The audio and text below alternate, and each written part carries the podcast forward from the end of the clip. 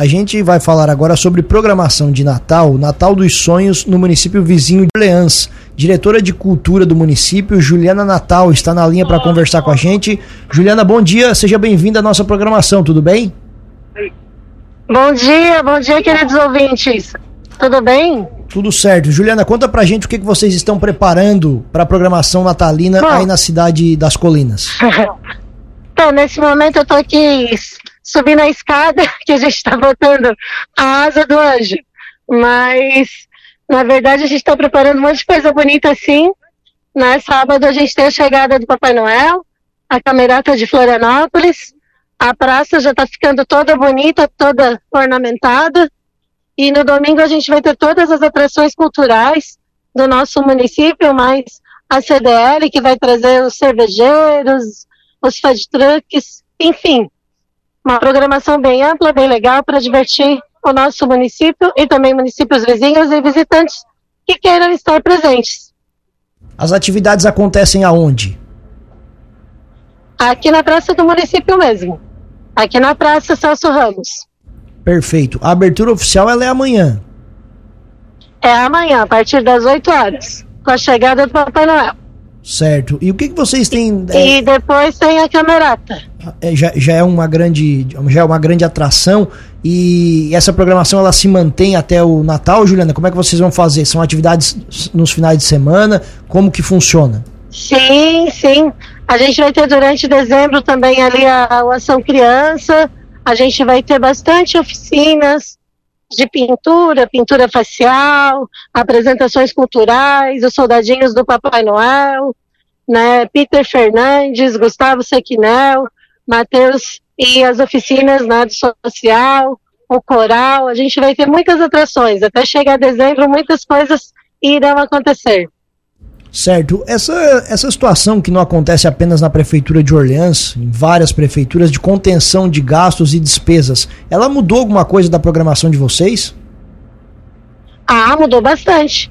Mudou porque esse ano, na verdade, é, a gente a gente está fazendo, a gente tem uma campanha esse ano, né, que independe, né, do gasto. Ela é a campanha Orleans mais verde.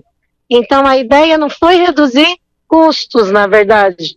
A ideia foi reduzir resíduos. Então, nós estamos reaproveitando tudo que tem, tudo que existe, desde papelão, desde copinho de plásticos. Enfim, a gente está fazendo uma campanha bem bonita com toda a população. Todo mundo entrou na nossa vibe. Né? Todo mundo está fazendo, restaurando, revitalizando aquilo que já tem, né? com aquela ideia das cidades sustentáveis e automaticamente, consequentemente, não é o primeiro objetivo, mas, consequentemente, a redução do custo, né? Porque a partir do momento que a gente recicla, reaproveita, revitaliza, né? A gente acaba reduzindo custos. E com relação à iluminação, que também é sempre um destaque da programação natalina em qualquer lugar, como que vai funcionar aí em Orleans? Temos, temos a iluminação, ela já está toda instalada toda instalada também. Ela tem, já temos as iluminações nos postes, os arabescos, toda a Praça Celso Ramos já está toda iluminada, né? A gente vai fazer acender das luzes também ali junto com a chegada do Papai Noel, né? Temos, teremos lá na Praça da Lomba, ali embaixo na entrada da cidade de Orleans.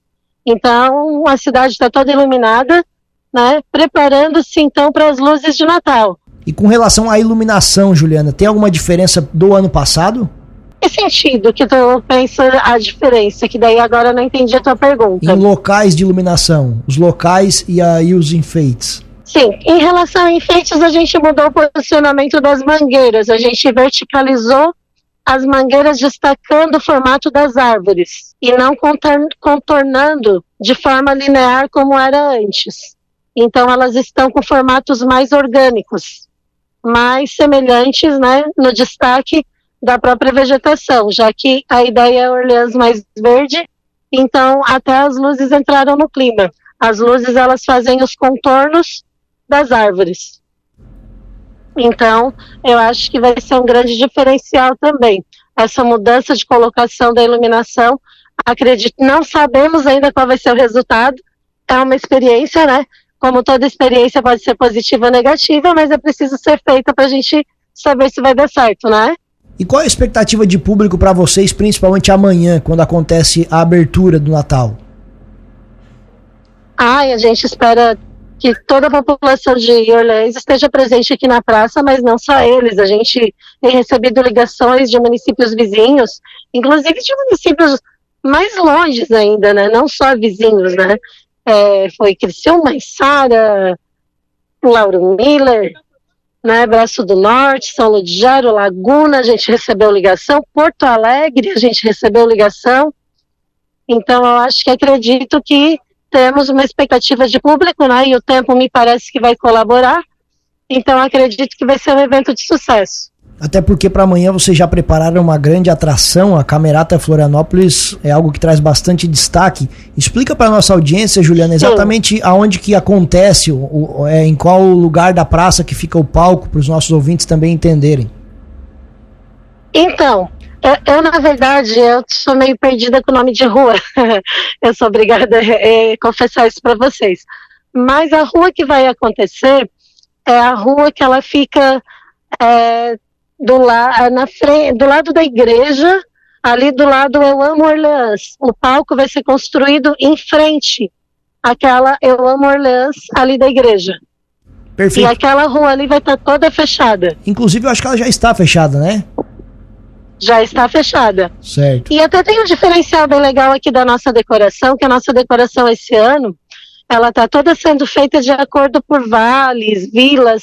Então quem chegar aqui vai poder bater foto no Vale Nevado, na Colina dos Ursos, no, na, na fazenda, não é fazenda, na fábrica do Papai Noel, que é a fábrica dos elfos, na, na Vila dos Doces. Então, a população está toda é, se comovendo, né, se preparando. Temos também o Vale dos Desejos, que traz a história do nosso município. Esse Vale dos Desejos ele é regado de árvores feito pelas escolas do nosso município, árvores lindíssimas, né, que fazem a interação com a nossa decoração também. Então acredito que vai ser um evento de sucesso. A expectativa é bem grande, como todos os anos, né, e penso que o evento tem tudo para acontecer, dar muito certo e receber bastante gente, com a ajuda de todos os setores, com a ajuda de todas as escolas, com a ajuda de todas as entidades. Estamos aqui mais uma vez preparando o Natal para todos, né?